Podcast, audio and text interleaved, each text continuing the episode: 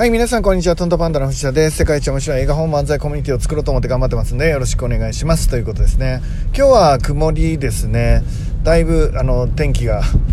悪い感じ、雨も雨もちょっと降ってますね。で、今日は今からですね、お友達の誕生パーティーをしに、えーと、ディズニーランドに行ってきます。まあ僕とディズニーランドあんまりちょっとあの合わない感じなんですけど、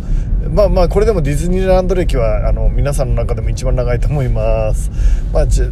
じじゅうさんの頃、もう何さんじゅう中にの頃かな、ディズニーランドができたの。まあその頃からもう歴あのずっと行ってますんで、まあかれこれディズニーランド歴はさんじゅう何年ということですね。まあただし行った回数は多分 に,さん 回だと思います。ほとんど行かないですけど、あのー、まあマーケティングとかね、そのなんていうんですか、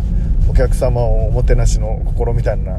なんかそういうのはちょっとディズニーランドの本とかではね、よく勉強させてもらってますけど、実際にディズニーランドに行って自分が楽しんでるかっつうと、まあ、そういう機会はあまり少ないんですが、今日はですね、まあお友達がディズニーランドの関係の方なので、えっと、その誕生日をですね、そのディズニーランドのホテルっていうんですか、でそこにあのミッキーさんとミニーさんがえっと来ていた、昨日にひきって言ったら怒られましたけどね、あにひきも来るんだっつ、ひきって言うなって言われましたすいません、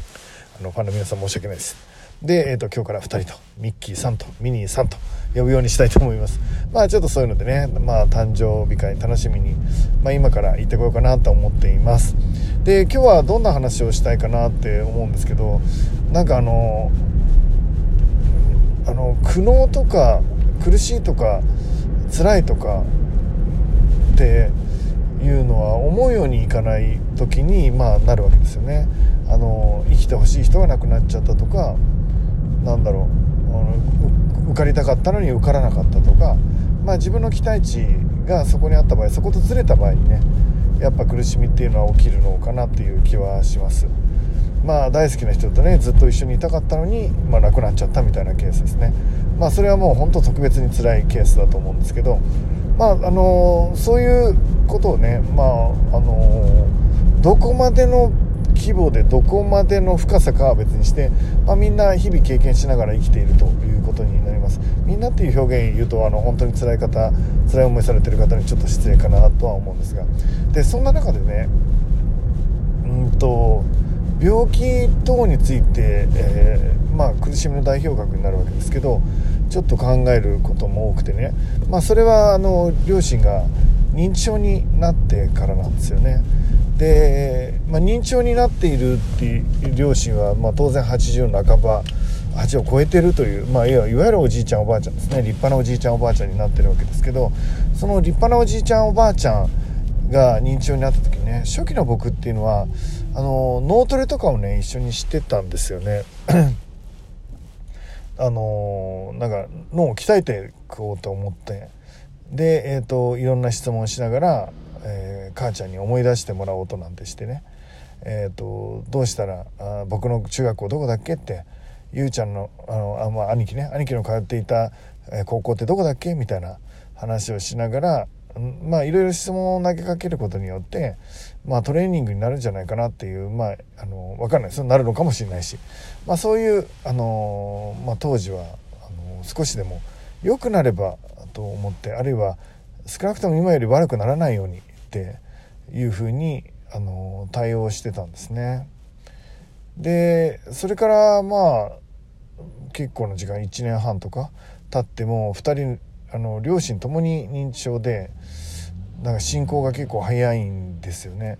で、えっと、それをまあ横でいながら、えー、悪くならないように、えー、っていうことでふたりに対して脳トレを一生懸命してね、答えられない質問をいっぱいいっぱい僕はしていくっていう行為自体が、まあ、いいのかなっていう壁にぶつかるんです。だってあんまり楽しそうにしてないので。そうですよね、分かんないことを聞かれて、で楽しそうにしてないじゃないですか。でこれからね、えーと、未来何か大きな仕事をやっていくとか、えー、もう一つ夢の実現のためにステップアップしてこうなんていう人にとっては、いわゆるリハビリですよね。例えば、えー、僕が大谷翔平だったら、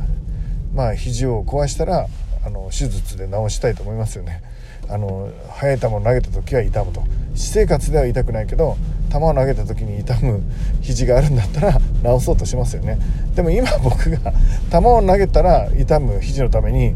アメリカに行ってなんか肘の手術するかっつったらしないですよね。まあ一生まあまあみ、まあ、右で全力投球しないようにしようかぐらいの決断で終わるじゃないですか。そうなんですよね。この先の可能性をどこまで狭めるかっていう行為ってとても年齢が影響を与えるなっていうふうに思ってるんです。で、父ちゃんと母ちゃんにとってはおそらくこの世にいる期間は、まあ、どんなに長く見積もってもじゅうねんはないでしょう。あるいは、えーとまあ、僕の見ての範囲だと本当に今年来年っていうのが山なのかなって思うぐらい弱まっています。で、例えばじゃあ今年親父が亡くなるとするならば、えーと、認知症を一生懸命治そうとする行為ってあの正しいのかなって思っています。で、認知症を治そうという行為は言うなれば現状がダメなものだと認めることになります。今がダメだからいい方向へ持っていかなければならないっていう捉え方も一面ではできてしまうわけだよね。それ直さなきゃダメよと。例えば子供たちにね、えっと、もっと成績上げなきゃダメよって、もっと勉強しなきゃダメよって言ったら、成績が上がんなきゃダメなことだし勉強しなきゃダメなことだっていう風になりますよね。えっと、成績を上げようとする行為自体が成績が悪いことを否定することですよね。うーん、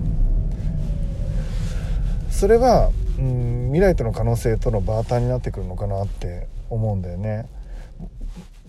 その可能性をしおめてしまうことがどれぐらい人生にインパクトを与えるかっていうのがやっぱりとても重要な、えー、判断基準になってくるのかなって思うんだ。だからえっと今は僕は寄り添うっていうことだけをなるべく考えようかなって思ってます。で、母ちゃんのわかんない残りいちねんにねん、父ちゃんの残りいちねんにねんっていう人生が笑顔であふれ返ってくれたらいいなっていうのが今の僕の希望です。本人たちが何を希望してるかちょっとわからないからね。えっと本人たちが希望してることって日々変わっちゃうので、えっと、さっきまでこれがいいって言ってたらごふんごにはそんなことは言ってない、こっちがいいんだみたいに、まあ、変わる状態なので、言葉だけで彼らが本当に求めているものっていうのを理解するのがとても難しい状態であるのは確かなんだよね。で、だとすると、えー、今は僕が、えー、もうこうやってごじゅうねんの間付き合ってきたふたりの気持ちを想像しながら、彼らの幸せって何なんだろうって想像しながら、えーと、そこへね着地するように、うん、応援していくことが今の僕のできることなのかなって思う。で、そうすると、えーと、今あなたは認知症だから治さなきゃいけないんだって感じ取らせること、今あなたは体が弱まってるんだからもっと良くしていかなきゃダメだって、今の状態はダメだからもっと体を鍛えなきゃって、頭を鍛えなきゃって、自分で歩けるようにならなきゃって、外にガンガン散歩に行かなきゃってえっとまあうんっていうことをね、バランスよく伝えていく必要があるかなって。えっと一切なくしてしまうことがいいのかもわからない。もうあなたは今そのままで十分なんだよって言ってしまうこと自体が、えーと、人間がこれから成長していくっていう気持ちを失わせてしまうこと自体が、えーと、幸せなのかはもちろんわからないです。人は何歳になっても、えーと、成長し変わり、えーまあ、要はレベルの高い、えー、人間にね、えー、自分なりのこう魂のレベルっていうんですかね、まあ、が高い人間になっていきたいっていう欲望があるとするならば、それを一切奪ってしまうっていうのもどうなんだろうって考える。でも一方で、えーと、認知症になったあなたは悪い状態で、悪い状態だから直さなきゃいけないんだっていうことをすり込ませながら生きる半年間が、えーと、彼らにとって幸せかっていうのもわからない、えーと、いつもそこを悩むんだよね。で、僕自身はそんな悩みを抱えながら、まあ、今いろんなお付き合いを、まあ、父ちゃんや母ちゃんとしています。何が人にとって幸せなのか、えー、余命いちねんって思ったら何をしますかなんて質問をされる方がいますけど、まあ、僕自身もそのことについてかなり、えー、考えています。うーん、それは父ちゃんと母ちゃんがねこういう状態になってくれたおかげで、まあ、一つの課題として